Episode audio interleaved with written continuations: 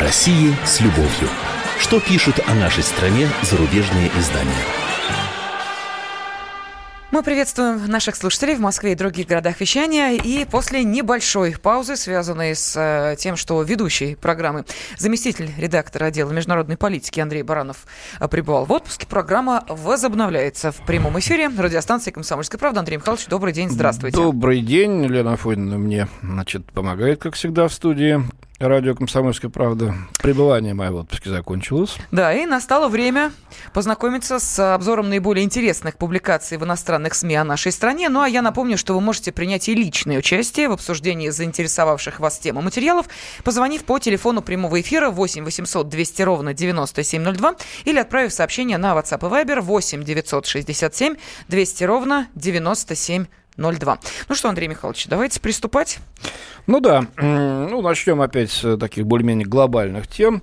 Озабочен Запад тем, что стареет российский МИД. Там какие-то мастодонты советские только остались и правят бал, и это, мол, может повлиять таким образом, что они будут неправильно оценивать развитие событий в политике или экономике.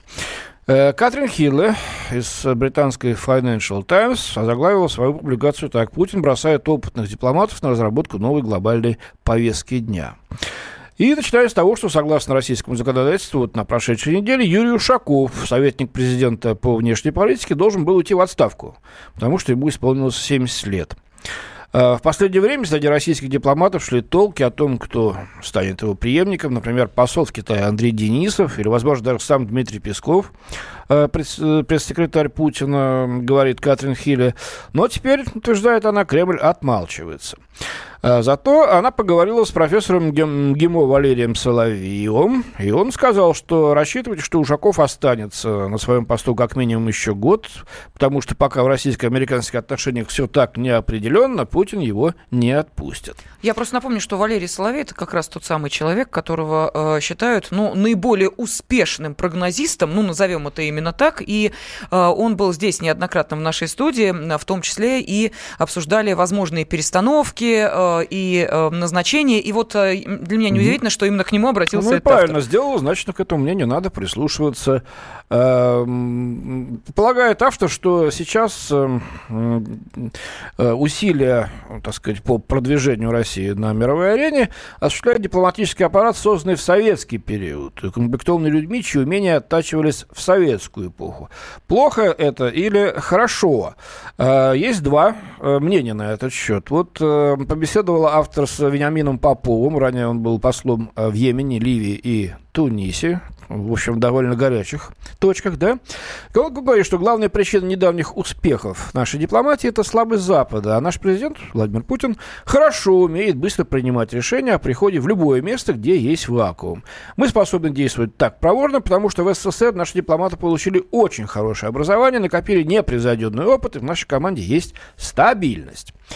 Но э, в то же время, вот после распада СССР, отмечает э, Financial Times Катрин Хилле, дипломатическое ведомство с трудом удерживало дипломатов среднего звена и мало привлекало молодежь, поскольку в бизнесе, в частном секторе, зарплаты были выше.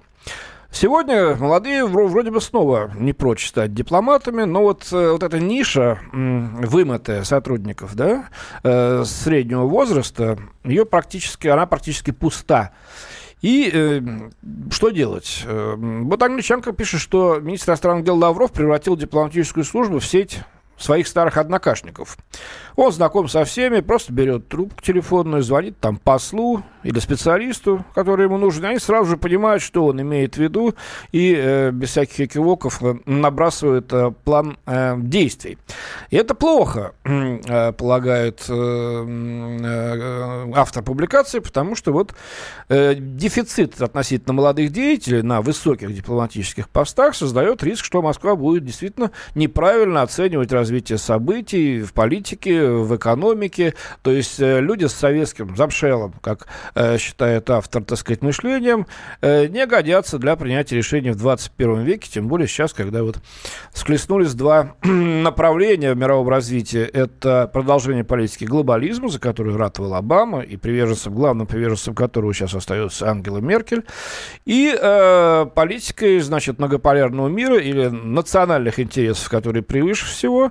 За многополярный мир ратуют Россия и Китай давно. За национальные интересы Дональд Трамп. Вот недавняя встреча э, Трампа с э, Меркель, о чем утром уже вы сегодня говорили на радио «Комсомольская правда», вывели сохраняющиеся противоречия в мировоззрении на то, как идти дальше.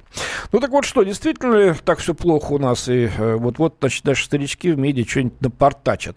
МИД развеял эти опасения, говорится в статье, заявив, что сотрудников отбирают по их профессиональным и личным качествам.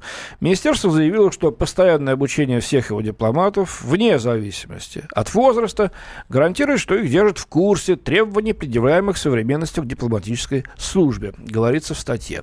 Ну вот, правда, э, сейчас э, решают, кем заменить Виталия Чуркина, скоропостижно скончавшегося буквально накануне своего шестидесятипятилетия в Нью-Йорке.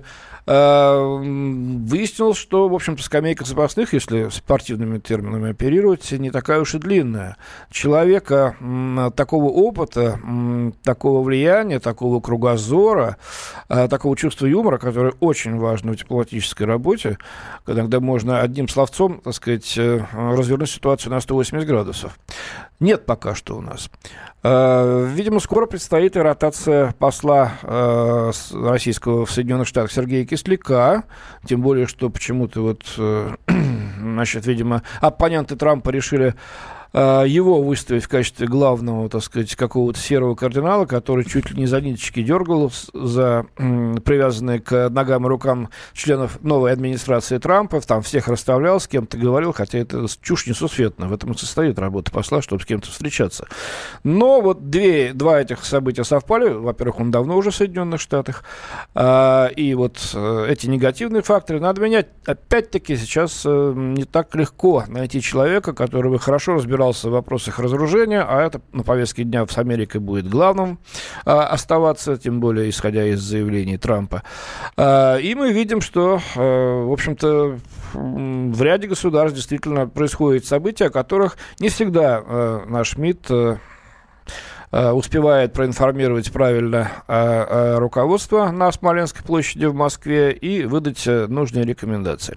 Но я не думаю, что здесь надо как-то алармистски реагировать на эту ситуацию. Вот почему-то британцы обратились к этой теме, так считают. Я думаю, что а, не в последнюю очередь потому, что все-таки успехов-то гораздо больше у российской дипломатии а, в последнее время. Потому, несмотря на жуткие условия, просто мы в волнах шторма страшного, да, дипломатии, политического сейчас пребываем в условиях всех этих санкций, наездов, запретов, значит, обвинения в хакерстве, в допинге, в чем угодно. Все это имеет чисто политический подтекст.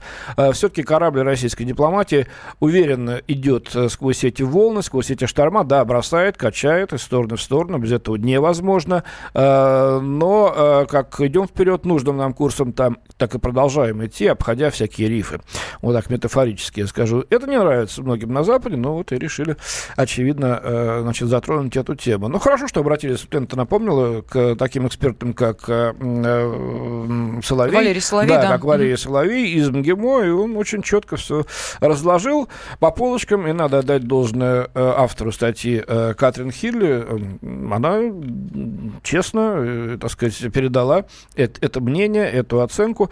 Я считаю вот такую статью одной из, к сожалению, пока еще немногих, достаточно объективных публикаций о, о российских проблемах, о том, как они воспринимаются на Западе, и о том, э, как их читают здесь, в России. Э, я имею в виду, читают, рассматривают эти проблемы, и какие пути преодоления этих проблем э, находят или ищут, по крайней мере, для того, чтобы ситуацию улучшить. Но, к сожалению, гораздо больше э, публикаций, опять-таки, в обвинительном ключе. Я сегодня не буду на них останавливаться, специально от отобрал э, такие, ну, достаточно объективные публикации, хотя они говорят очень, об очень серьезных наших проблемах. Я надеюсь, что вот сейчас э, дальше по ходу нашей передачи вы подключитесь, уважаемые радиослушатели, к нашему разговору. Нам очень интересны будут ваши оценки э, и э, э, ваше мнение на э, WhatsApp и на Viber. Да, номер WhatsApp и Viber восемь девятьсот шестьдесят семь двести ровно девяносто семь ноль два, телефон прямого эфира восемь восемьсот двести ровно девяносто семь ноль два. О России с любовью. Что пишут о нашей стране зарубежные издания?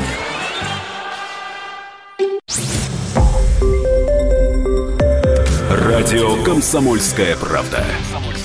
Более сотни городов вещания и многомиллионная аудитория. Ставрополь сто пять и семь эф эм. Севастополь сто семь и семь эф эм. Калининград сто семь и два эф эм. Москва девяносто семь и два эф эм. Слушаем всей страной.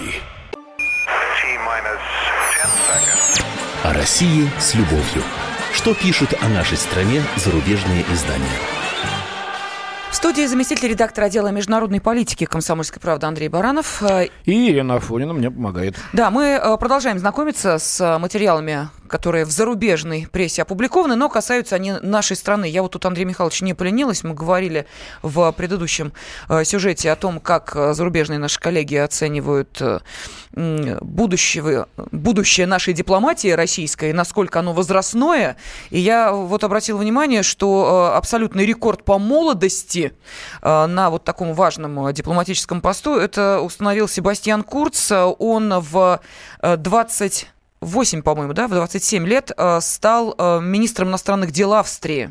То есть это вот абсолютный рекорд, и это самый молодой министр иностранных дел ну, в мире. У нас есть и помоложе фигуры, которые занимают очень высокие посты в разных очень ответственных структурах. Вот недавно мы видели, например, сына Сергея Иванова в качестве, э, в таком качестве. Но, Но мы дело, дело не в возрасте, да, дело не в возрасте. Дело в том, насколько человек эффективно работает и насколько он отвечает своей должности. Прекрасно. Вот, вот об эффективной работе я и предлагаю сейчас поговорить. Да. Работаем эффективно, трудно, много, а богаче не становимся, а даже беднее. Это недавно заявила вице-премьер Ольга Голодец. Кстати, очень большой отклик был на сайте «Комсомольская правда», и на радио мы обсуждали, да, по поводу этого заявления.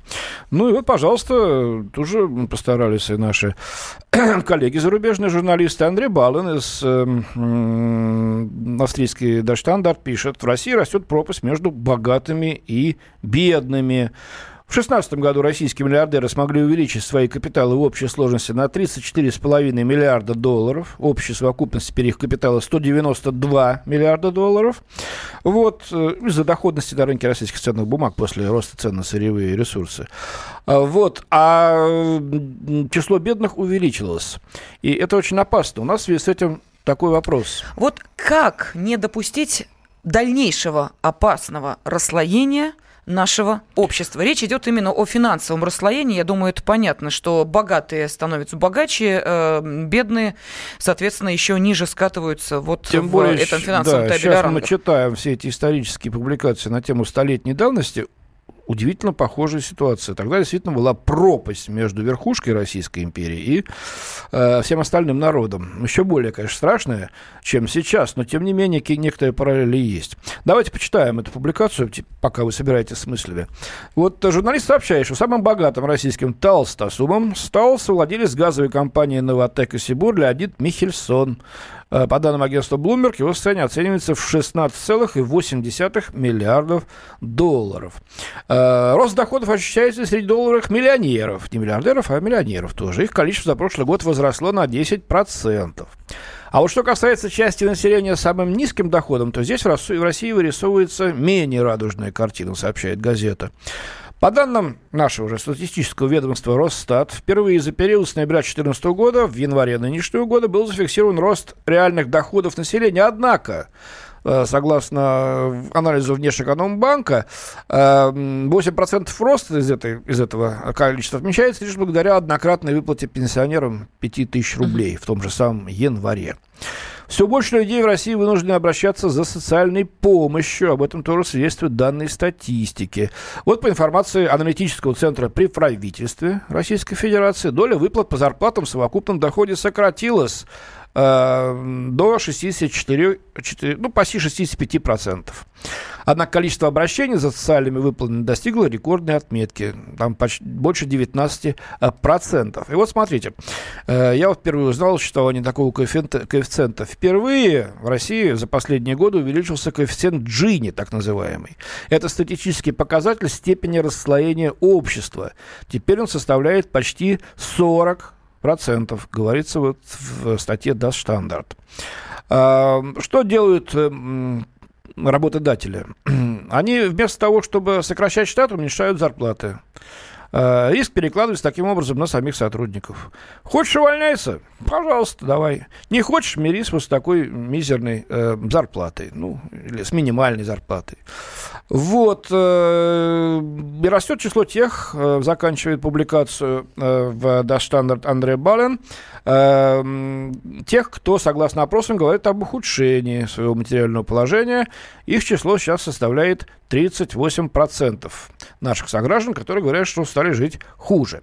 Вот такая вот э, печальная, конечно, статистика. Я объективный человек и привожу ее в нашем, на, в нашем обзоре. Очень интересно услышать, что вы думаете по этому поводу. Итак, уважаемые наши радиослушатели, вот как не допустить дальнейшего опасного расслоения нашего общества? Пожалуйста, телефон прямого эфира восемь восемьсот двести ровно девяносто семь ноль два. И можете отправить сообщение на WhatsApp и Viber восемь девятьсот шестьдесят семь двести ровно девяносто семь ноль два. Этот факт зафиксирован, причем зафиксирован, как вы понимаете, и нашими экономическими кругами, ну, и, соответственно, зарубежные коллеги. Да. То есть здесь все понятно. Теперь хотелось бы выяснить, а что с этим делать дальше. Вот что пишут наши радиослушатели. У нас спекулятивная экономика, легко этим заниматься, нежели производством. Сколько там в загнивающем Западе пособия по безработице, а у нас смех, пишет наш радиослушатель. Далее, чтобы не было расслоение, надо слушать, а не игнорировать, учить и просвещать, а не поучать и рефлексировать. Вот так это вот. Очень сложно. Сказал наш человек, сам, видимо, поучая своим сообщением. Попроще и поконкретнее. Ну, например, давайте вот, есть такое предложение, которое уже обсуждается, ну, не знаю, лет, наверное, пятнадцать, а то и больше. Давайте введем прогрессивную шкалу налога, да? Обсуждается, вот, совершенно то есть верно. Пусть богатые платят больше, ну а остальные, или те, кто получает вот минимальные зарплаты, те самые тринадцать процентов. Андрей Михайлович, тут споткнулись, знаете, обо что? Ну. О том, что непонятно, где богатство в нашей стране начинается. То есть откуда, от какого... Есть международный опыт, правда, везде это идет с огромным скрипом, везде, вот богат... везде богатые, значит, сопротивляются как могут, в том числе и в Соединенных Штатах, не раз на выборах президентских этот вопрос одним из главных э, звучал и в Европе, но вот... В скандинавских странах, да, там до пятьдесят процентов доходят э, налоги у, у самых богатых. Нет, нет, людей. Речь идет не о том, насколько увеличивать налоги, э, речь идет о том...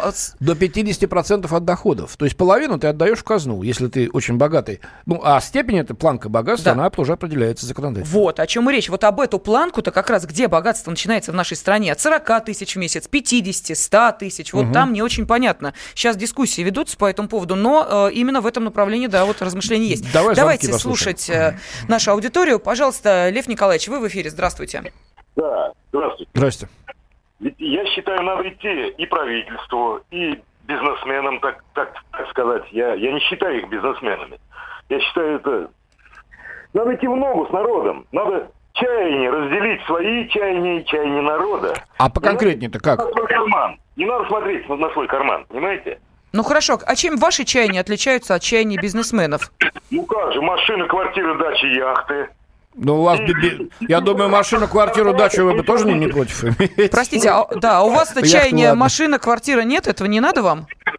Нет, ну все в пределах разумного. Ну... А, да, и вот здесь возникает вопрос, где это разумное? Вот вы купили дачу, а у соседа две дачи, вам тоже хочется. Вы купили машину, а вроде как жене тоже машина нужна. И вот начинается, да, вот где этот, где, Андрей Михайлович, это предел разумного? Да нет, вот я много раз говорил, на Западе те, у кого есть особняк, завидуют тем, у кого вилла. Те, у кого есть вилла, завидуют тем, у кого замок.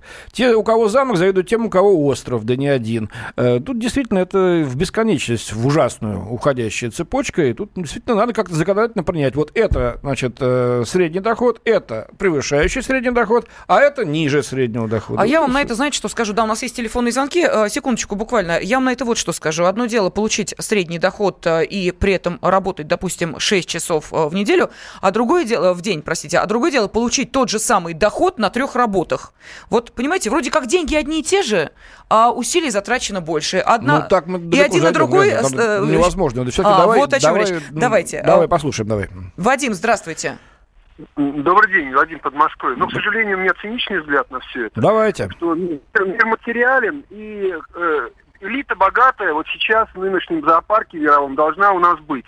Но, к сожалению, вот она обладает таким родимым пятном тысячелетним уже, Сколько буржуя не корми, как говорится, он все в лоб смотрит. Вот если бы у нас была богатая, но патриотичная элита, которая смогла бы даже, пусть не всегда законными методами действовать там, ну, такими силовыми, финансовыми, всякими такими хитрыми, на мировой арене во благо страны, да ради бога, пусть они яхты бы покупали полумиллиардные, а вот такие империи создавали, как сейчас, э, которые сейчас правят миром. Но у нас же компрадорская элита, поэтому вот в чем обидно-то. Да мне плевать, на чем он ездит, там, угу. чем он живет. Но это все должно быть ну, в России. Ну, вот видите, да, да, я согласен, да, Вадим. Да, спасибо, ну, Вадим. Так всегда было, потому что на Саву Морозова там, или на, на Третьякова, единицы, да, всегда находились тысячи и тысячи купцов Хрюкиных, которые, значит, не, не гнушаясь ничем, значит, просто хапали, хапали, хапали и хапали. Ну, чем это кончилось в семнадцатом году, в общем-то, помним. В девяносто первом году этого не было, но тоже расслоение было. А вот те, кто пришли в девяносто первом году, уже своего не отдадут. Ну, не новую же революцию начинать. Мы скатимся, мы ее не выдержим просто. Тогда Россия, проект России закончится. Андрей Михайлович, приходит очень много сообщений. Вот сейчас на WhatsApp и Viber буквально вот следует одно с другим. Ответ на вопрос, как не допустить дальнейшего опасного расслоения общества. Вот это ответы я обязательно зачитаю, но после, наверное, Давай. небольшой паузы, поскольку не успеваем мы сейчас. Тут целые монологи приходят, так что наши слушатели очень активно откликнулись на эту тему. Но можете еще и позвонить по телефону восемь восемьсот двести ровно девяносто семь ноль два. С любовью. Что пишут о нашей стране зарубежные издания?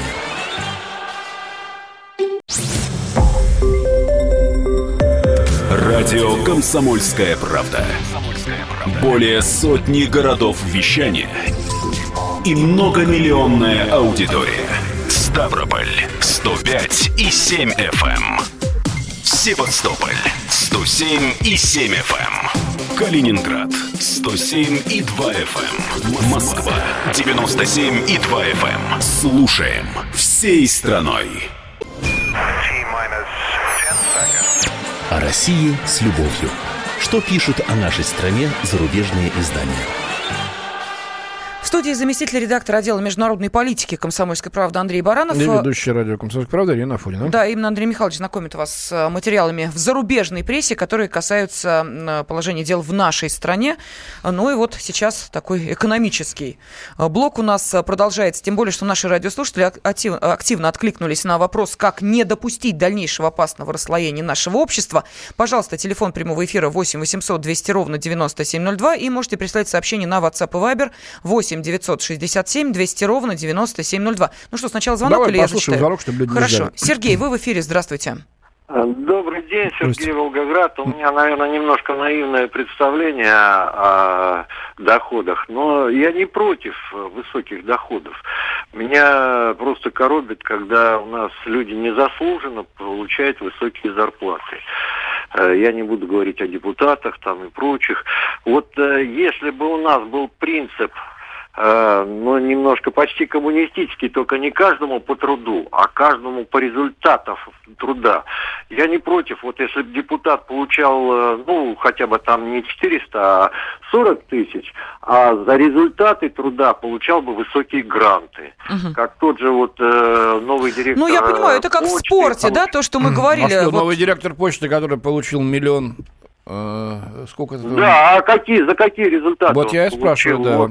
Я тоже вот спрашиваю. Вот это вот, если бы у нас в Конституции, у нас многие а, вещи в Конституции минут, да. заложены, я бы вот э, все-таки как бы правительству... Скажите, а кто должен, по вашему мнению, оценивать результаты их трудов? На всенародное голосование, что ли, выносить? Как поработал конкретно отдельно взятый депутат? Их же там не пять, не десять, не пятнадцать. четыреста пятьдесят. Ну, я не знаю, вот... Ну, наверное, губернаторов оценивает президент. Вот у нас сейчас впервые в Волгограде появился губернатор, результаты которого я вижу. Я еду, езжу по ровным дорогам, не везде еще в городе. Строится стадион, что, что-то... Вот я за то, чтобы этот губернатор получал высокие доходы. Понятно. Ну, то есть Понятно, да, давать бонусы Алексей... за конкретные достижения в труде. Да. Еще один звонок примем. Да, да, Ольга Алексеевна, здравствуйте. Ольга Алексеевна, добрый день. Все, спасибо огромное, это Ольга Алексеевна. Не, я... не вице-премьер Ольга Голодец звонила, нет? Она Ольга Юрьевна. Давайте я зачитаю сообщение. Ну, во-первых, сразу несколько сообщений пришло, которые можно вот именно так трактовать. Кабинет министров и экономический блок в отставку. Вот примерно суть э, многих сообщений. Ну, а есть и конкретные. Олег из Ставрополя пишет. Чтобы не допустить дальнейшего расслоения общества, нужно следить за расходами. Они должны соответствовать доходам, но власти это невыгодно, так как они все замараны. Далее. Э, российские бизнесмены вместо того, чтобы увеличивать эффективность производства, проводят оптимизацию. Людей сокращают, а на оставшихся навешивают дополнительную работу. Причем зарплату не увеличивают. В нашей стране очень неэффективные бизнесмены. Э, далее. Жадные и алчные. Вот и вся их эффективность. Да. Не все, конечно, но очень многие, увы. О какой официальной зарплате говорите? При налоге от тридцати семи до сорока пяти процентов. Не понял. Я тоже не поняла, а что это за налоги такие у нас? Не знаю, у нас плоская шкала тринадцать процентов. Перенесите бремя уплаты налога на работника, снизите до двадцати пяти процентов, сборы увеличатся раза в два-три, через пару лет увидите реальные зарплаты. А, огромная просьба, растолкуйте, о каких, собственно, налогах вы говорите до сорока пяти процентов-то. Это далее. Там, может быть, на эн дэ эс, это, это уже, может, прочее... Ну, ладно. Зарплата, зачитываю, у директора общих природных ресурсов под названием «Нефть» четыре с половиной миллиона рублей в день, а детское пособие мать получает триста двадцать рублей в месяц. Это как? Негодует наш радиослушатель. У нас огромная просьба. Вопрос э, вот таким образом стоит. Как не допустить дальнейшего опасного расслоения общества? Вы нам сейчас э, приводите примеры этого расслоения. Да мы их тоже знаем. Можем вам бесконечно много их привести. Нас интересует, э, как э, не допустить э, этого дальше. Так, э, далее. Чем плоха новая революция? Пока мы все вместе не приведем к руководству. Да потому что она, она вырвет у страны лет двадцать, если страна вообще сохранится. Э, никто нам не будет аплодировать. Нас будут рвать на куски, пока мы здесь будем разбираться между собой. Надо сделать все это хирургическим скальпелем, а не топором. Вот и спрашиваем, как сделать это лучше, не разрушая страну, как это было в семнадцатом-девяносто первом годах. восемь восемьсот двести ровно девяносто семь ноль два. Это телефон прямого эфира. Вы можете продолжать отвечать на вопрос, как не допустить дальнейшего опасного расслоения ну, общества. А пока в тему еще mm-hmm. одна публикация, опять-таки Андрея Балина, опять-таки в Der Standard.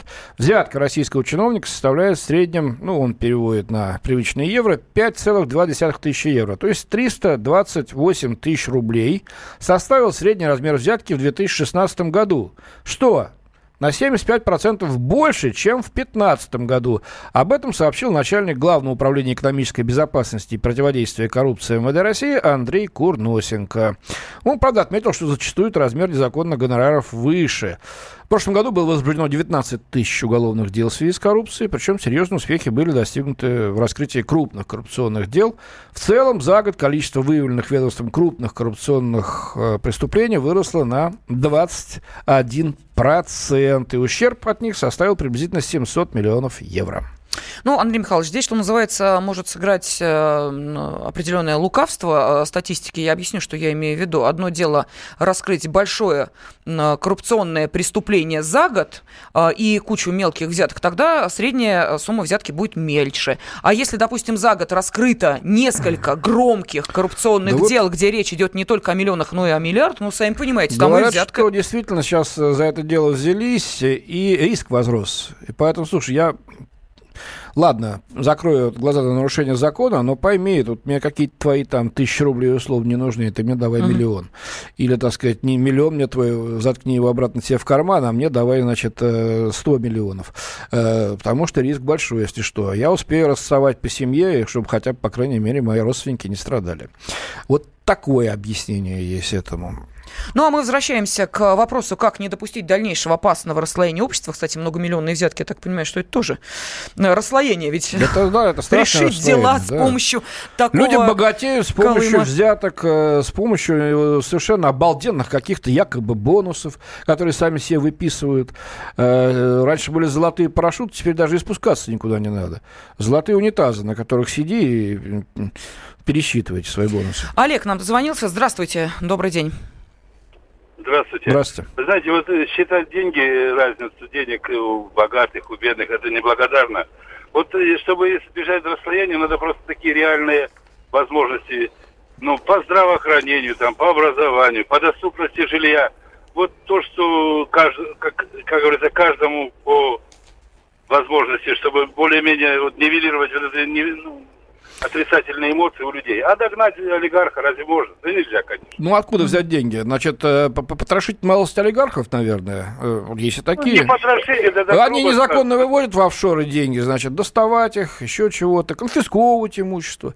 Был же в Советском Союзе практика, значит, четыре года с конфискацией, условно говоря. Сейчас нет, четыре года, а яхты, квартиры, машины и прочее остаются. И появляется... Да, квартиры они покупают не за зарплату уже, а за... На, на фирму, на все, поэтому их... Какая разница, они покупают на жен, на родственников, и появляются такие, как двадцатидвухлетний, значит, стритрейсер Ишаев, внук бывшего хабаровского, значит, главы Хабаровского региона, который свои двадцать два года, когда ему стали писать в соцсетях, что ж ты uh-huh. делаешь-то, говорил, вы все меня завидуете, потому что я богаче и успешнее вас. Это он в двадцать два года, значит, умом своим непревзойденным, да, понакупил себе супердорогих машин, квартир, и так и, и, и так и живет. Вот где надо, так сказать, брать-то за... одно место и, и говорит, слушай, нет, ну надо делиться. Ну, Андрей Михайлович, вот видите, нам пишут, что на все воля президента. Вот, мол, типа, президент не пожелал, значит, ситуация президент не изменится. Президент пожелал, это сделал в самом начале. Он собрал всех бизнесменов в Кремле, я хорошо помню эту картинку, за круглым столом, и слегка перефразировав, не очень, так сказать, корректную фразу, сказал, вы замучаете пыль глотать, если пойдете против власти. А Динка Шнарковский так сказал, это посмотрим еще, кто тут у нас будет пыль глотать. Ну и получилось так, как получилось. Все остальные стали отстегивать на нужды страны, кстати говоря. Кто яйцами Фаберже, кто чем. Вот. Сейчас как-то немножко все это размылось опять, да и больше их стало гораздо, да и лазейки они разнюхали хорошие, где можно все это упрятать, в основном там, за рубежом, в Лондонах и Парижах, что называется. А, ну и глаз немножко замылился у власти, наверное, тоже, да и дел полно, вы видите, какая ситуация. Упустили мы, я считаю, личное мое мнение, этот момент. Да, нам Дмитрий пишет, слушаю мнение вашей аудитории и понимаю, снова нищие хотят революции, как в семнадцатом году. Да никто не хочет революции, нищие. Конечно, не хотят люди, чтобы эта несправедливость дальше процветала. Ну вот, Андрей Михайлович, вы знаете, по поводу несправедливости, вот сейчас сразу, что называется, зачитываю следующее сообщение. Вы говорили о том, что это напоминает ситуацию столетней давности. Говорил, вот смотрите, что пишет наш радиослушатель, причем на, на аватарке у него такая невинная ромашка. Почему актеры мыла и прочие КВНщики могут покупать себе дорогие квартиры, дома и за границей тоже? Кто у нас эти расценки устанавливал? Я инженер, всю жизнь работаю, и на мою зарплату не могу себе ничего позволить. Но если продолжить эту логическую цепочку, то можно предположить, зачем нам вообще эти зажравшиеся деятели культуры, зачем нам эти писатели, понимаешь, которые просиживают свои штаны, не вставая с кресла, вирши какие-то сочиняют и деньги получают. Слушайте, ну, ну слушай, это в советском, вот... в советское время они тоже жили лучше и богаче всех остальных, но этого не было вот э, такого, знаете, показного богачества, что типа я вот тут на горе, а вы там шваль всякая, э, значит, вот течете мимо и по- плохо пахнете. А, я думаю, что... Что-то хотел умное сказать. Вот сбила ты меня, писатель. Тогда это... давайте Александра послушаем. Может быть, мысль вернется. Александр, здравствуйте. День добрый. Здравствуйте. Вы знаете, я, я хотел сказать, что разве олигархи виноваты или чиновники виноваты, что некоторые граждане живут, скажем, плохо и не, э, хуже, чем они могли бы жить? Да у нас полстраны не ходит на голосование. Значит, когда идут выборы, значит, вторая половина живет прекрасно, раз их все устраивает. Значит, а те, кто не ходит, они за кого, посмотрите, голосуют? Они голосуют твердолобо за коммунистов, за тех, кто развалил великую страну, значит, за тех, кто двадцать пять лет им ничего не сделал, кроме болтовни. Верхушка коммунистическая хорошо устроилась в тепле, и вот используют вот это болтовню о социальной справедливости, чтобы самим хорошо. Вы, я так понимаю, и... за Жириновского голосуете, наверное, нет? Так я не буду говорить за кого-то. А, а что, почему? А что ну, чего вы боитесь-то? Ну, за, за него? Да, за Жириновского. Все понял, все понятно. понятно. Спасибо. Нам пишут, к революции хотел... призывают нищие, да. Им просто нечего терять. Чего вот я хотел сказать? А, Про- да. Профсоюзы нам нужны сильные, Лена. Так, как это на Западе. Они прошли большой путь, и там с ними считаются, очень считаются. Причем иногда они, эти профсоюзы палку перегибают так, что вообще вопреки логике, но... С этим тоже вынужден считаться. Это, кстати, завоевание коммунистов советских, заставивших мир, мировых uh-huh. богатеев считаться со своими рабочими. Но сейчас они не у власти у нас. Да, ну и вообще как-то профсоюзное движение себя несколько дискредитировало. Хотя, вот нам пишет Андрей, пока не будет государственных предприятий, хорошо в нашей стране не будет. Ну, они есть, с большим государственным участием, и даже целые государственные корпорации. Да, а вот, смотрите, по поводу э, творческих профессий. Музыкант, работает в трех военных оркестрах, на гражданских должностях, совокупная зарплата меньше пятьдесят тысяч. Я многодетный, как мне жить? И это мое богатство? О России с любовью. Что пишут о нашей стране зарубежные издания?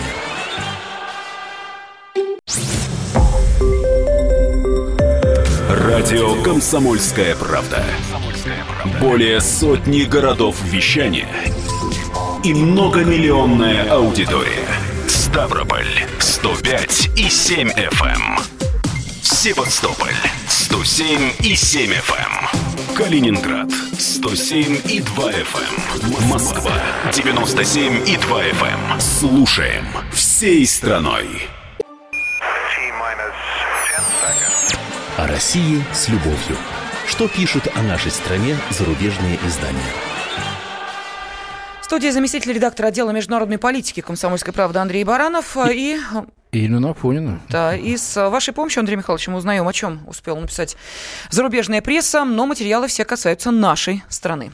Ну да, давайте сменим тему, тем более, что сменим мы ее на не менее важную и проблематичную. Обратимся к швейцарской газете «Лите». Эммануэль Гринш, подмосковский корреспондент этого издания, пишет о психозе вокруг подросткового суицида в российском э, Фейсбуке. Ну, речь идет о пресловутом синем ките, об этом мы тоже много писали и в газете, и на сайте, и говорили на радио «Комсомольская правда». Вот как смотрится из-за рубежа эта проблема. Культ суицид, суицида или городская легенда. Группы смерти, призывающие к добровольной смерти, сеют паники в России, пишет э, Гриншпан. Ужасающая молва широко разошлась в прошлую пятницу. Э, среди российских родителей их, дети, кто, их детей кто-то подталкивает к самоубийству с помощью игры в синего кита. Кто-то — это загадочные личности, рассылающие призывы к добровольной смерти по самым популярным социальным сетям России, ВКонтакте и Инстаграм, сообщает журналист. Нервы многих родителей не выдерживают, свидетельствует он. Вот, пусть она закроет ВКонтакте, говорят некоторые родители, раз они не способны действовать. И дальше вот что. Многие российские СМИ, пишет швейцарский журналист, лили воду на мельницу этим слухом. Были расследования в печатной прессе, машина была запущена на полную мощность, новостью завладело телевидение. Вот, приводятся конкретные названия газет, телеканалов, но сейчас не это главное. Политические руководители внесли свой вклад в эти паникерские заявления. Вот, губернаторы сообщили, и даже президент России способствовал распространению этого явления средствами массовой информации, заявив через несколько дней на расширенном заседании коллегии эм вэ дэ России, что в информационной сфере появилась еще одна угроза распространения сайтов, пропагандирующих суицид. А вывод такой, что, в общем-то, э, сами мы тут сеем панику, э, истерию, а может, этого и на самом-то деле э, ничего нет. Хотя, как признает журналист, Россия уже в течение десяти лет держит незавидный мировой рекорд по самому высокому показателю суицида среди несовершеннолетних. Вот этого я не знал, правда, никаких цифр не приводит автор. У нас в связи с этим к вам, с Леной, вопрос. Надо ли, как вы считаете, так широко освещать эти социально опасные, социально резонансные события? Или, как делали в Советском Союзе, значит, много не писать, быстренько найти, значит, тех, кто этим занимается, если они есть на самом деле и представляют угрозу, а открутить им голову виртуально, то есть по закону, значит, чтобы они понесли наказание, и прекратить это дело, а общественность не будоражить. То есть волну не поднимаем и громко и широко эти темы не обсуждаем. Пожалуйста, как вы считаете? Или наоборот, пусть все знают, что мы эти проблемы что видим, боремся, есть? Да, выслушиваем разные мнения родителей, детей, лезем, так сказать, в конкретные истории, и все это вываливаем на суд общественности. Итак, номер телефона восемь восемьсот двести ровно девяносто семь ноль два, или можете прислать сообщение на WhatsApp и Viber восемь девятьсот шестьдесят семь двести ровно девяносто семь ноль два. Вот, кстати, у нас проходил в стране, если кто-то не знает, месяц безопасного интернета, интернета. И вот организация Лига безопасного интернета, которая его проводила, она как раз и сказала о том, что, увы, но... не дает понятия ныне действующая концепция, как реально обезопасить ребенка. Ни семья, ни госорганы в регионах, ни органы местного самоуправления не понимают, что конкретно делать, чтобы обеспечить информационную безопасность детей. Вот так вот. Телефонные звонки, пожалуйста, мы слушаем вас. Станислав, здравствуйте. Здравствуйте. Здравствуйте. Мы говорим о том, как там революции не допустить, правильно? Нет, мы уже перешли к другой теме. Мы пришли к детскому су- суициду. Ну, надо ли про... освещать э, темы да, детского... Да, ну ладно, извините, Станислав, немножко опоздали вы. Да, поэтому, если по этой теме не хотите, вы давайте тогда дадим возможность следующему нашему радиослушателю. Андрей, здравствуйте. Здравствуйте, я Андрей из Новосибирска. Я считаю, что нужно об этом замалчивать, потому что, ну, просто получается пиар какой-то. Угу. Угу. Ну, прям вот просто реально средства массовой информации, вот в частности вы сейчас, вы как бы пиарите все это. Андрей, вот, скажите, да? А у вас дети-то есть? Конечно. Есть. А запретный плод, он всегда сладок. Запретный ну, плод понятно. Сладок. То есть, вы, да, вы, позиция понятная, разделяется многими. Кто не знал, теперь будет знать из детей. Да еще и заинтересуется, да еще и зайдет, и, глядишь, попадется на этот крючок. Это действительно реальная опасность, существует такая, и эта точка зрения понятна мне. Андрей Михайлович, есть и другая позиция, пожалуйста, я вам могу ее сказать, и она заключается в следующем. Родители узнают о том, что такая проблема есть. И вот вам реальная история. Буквально на днях общалась со своей коллегой, и она рассказала, что у ее знакомой, очень близкой знакомой, дочь оказалась как раз вот в этих группах зарегистрирована. Да. А как об этом узнали родители? А дело в том, что девочка начала заниматься уже членовредительством. Угу. Ну, то есть на руках там да, что-то... Да-да-да, понятно. Ну, сейчас не будем об этом говорить Нет, конкретно. Это к тому, что... А до этого мама говорит, а мы с ней... Я не даже... знали, да. Об этом узнают первым дети в сетях. Не то, что не знали. Она говорит, я даже помогала ей некоторые задания выполнять. То есть там нужно было какой-то ребус разгадать, еще что-то. Угу. То есть дочь подключала родителей к этому. Ну видите, да. А вот, вот если замалчиваю, с другой стороны, вот фраза «запретный плод сладок», если об этом не говорить, то дети пойдут сейчас в эти соцсети, и там э, будут бесконтрольно, совершенно, абсолютно, без того, что это знают даже родители, не говоря о специалистах, э, общаться, и вот такие ужасные последствия это общение будет иметь. Вадим у нас на связи, здрасте. Да, здравствуйте. Здравствуйте, Вадим, Самара. Угу. А, мое мнение будет несколько противоположно предыдущему вам звонившему. Пожалуйста. Я считаю, что не только не надо запрещать, а наоборот, это нужно вытаскивать и вытаскивать на всеобщее обсуждение. Ну не просто говорить. Необходимо, на мой взгляд, создать специальные группы в правоохранительных органах, а для детей распространять э, информацию. В том самом случае, что если они соответствующим образом по определенным телефонам инкогнито сообщат о подобных сайтах, о подобных выступлениях, то они за это получат премии. Малые дети, конфеты или там что-то uh-huh, еще, uh-huh. более взрослые, что-то еще, так сказать, ну, такой привлекательный. Ну, то есть стимулировать, да, каким-то образом. Вот. И своевременно, своевременно. Ох, сейчас я боюсь, вас, Вадим, сразу стукачом окрестили тысячи людей, которые слушают нашу передачу. Хотя я считаю, что эта практика, принятая во многих странах, Конечно, Запада, это абсолютно она правильно. Работает. Я с вами соглашусь здесь. Сергей нам дозвонился. Здравствуйте. Да, здравствуйте, Сергей, город Тверь. Вы знаете, я считаю, что идет против нашего общества, в том числе и вот на детском фронте, идет война, натуральная война. Почему я вот так, может быть, громко высказываюсь? На днях в самую крупную сеть торговую России поступила жвачка самого крупного производителя, uh-huh, uh-huh. где прямо на, значит, прямо на жвачке пишут: а попробуй залезть на самое высокое здание, на крышу, а попробуй проесть на крыше. Да, значит, да, да. Мы, мы, мы писали в номере «Комсомольской правды» совсем недавно. Кто кому интересно, можете зайти на сайт, посмотреть про эту жвачку. Угу. Да, я... это ужасно, я согласен. Я Кстати зач... говоря, начало, начато расследование этого факта. Зачитаю сообщение. Вот смотрите, что нам пишет. Максим пишет. Предупрежден, значит вооружен. В интернете существуют ловушки для детей. Об этих ловушках должны знать и дети, и их родители.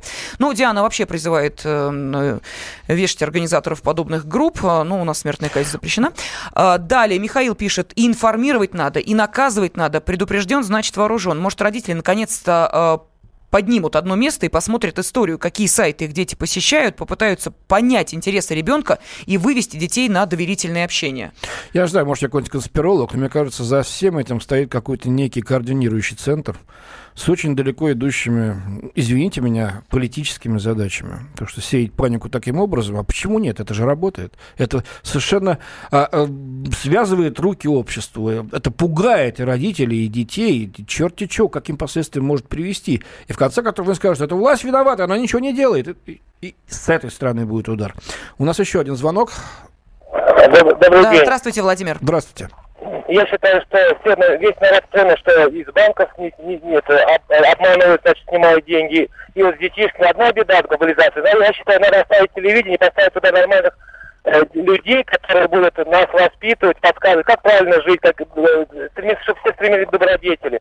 Закрыть интернет, это крайний вред, очень страшное явление. Надо правительству прямо сказать, хватит нам дурить, чипизации, вот хотят прочипировать. Простите, а чем же тогда телевидение-то вам так нравится? Вы говорите, оставьте телевидение, пусть оно нас учит, как жить. А вот кто-то... Грамотных, грамотных людей оставить, и умных, нормальных, добрых, которые будут только говорить, только как правильно жить, не как неправильно, как правильно. А как правильно жить? Ну, подожди, вопрос это, это очень длинный вопрос. Вообще, я считаю, что интернет надо сделать, запретить анонимный интернет. Четко, чтобы было имя, фамилия, общество, телефон, адрес. Сразу уйдет больше половины ерунды всякой. Еще звонок, еще Владимир. Да, Владимир, Владимир здравствуйте, здравствуйте, пожалуйста. Да, вы меня слышите? Да, да, да, пожалуйста. У нас меньше минуты, я поэтому, вас... если можно, емко. Хорошо, я постараюсь. Я вам хочу сказать одно. Я слушаю ваши передачи часто. На самом деле вы настолько, как сказать, дилетантски подходите ко всем этим вопросам. Mm-hmm. На самом деле есть в истории Земли, как сказать, наших стран современных, в Китае две дозы героина, расстрел, публичная казнь. Значит, у нас на самом деле прекрасные есть компьютерные, как сказать, специалисты по всем вопросам. Вычислить эти группы, вычислить этих людей, которые занимаются убийством наших детей, уничтожением наших детей. Вычисляют, вычисляют. Спасибо ведет, большое. Ведется, вот э, таким профессиональным да, пылом Владимир нам рассказал, как надо. Ну что, у нас на сегодня все. В студии были ведущие радио «Комсомольская правда» Елена Афонина. И заместитель редактора отдела международной политики «Комсомольской правды» Андрей Баранов. До свидания. О России с любовью. Что пишут о нашей стране зарубежные издания?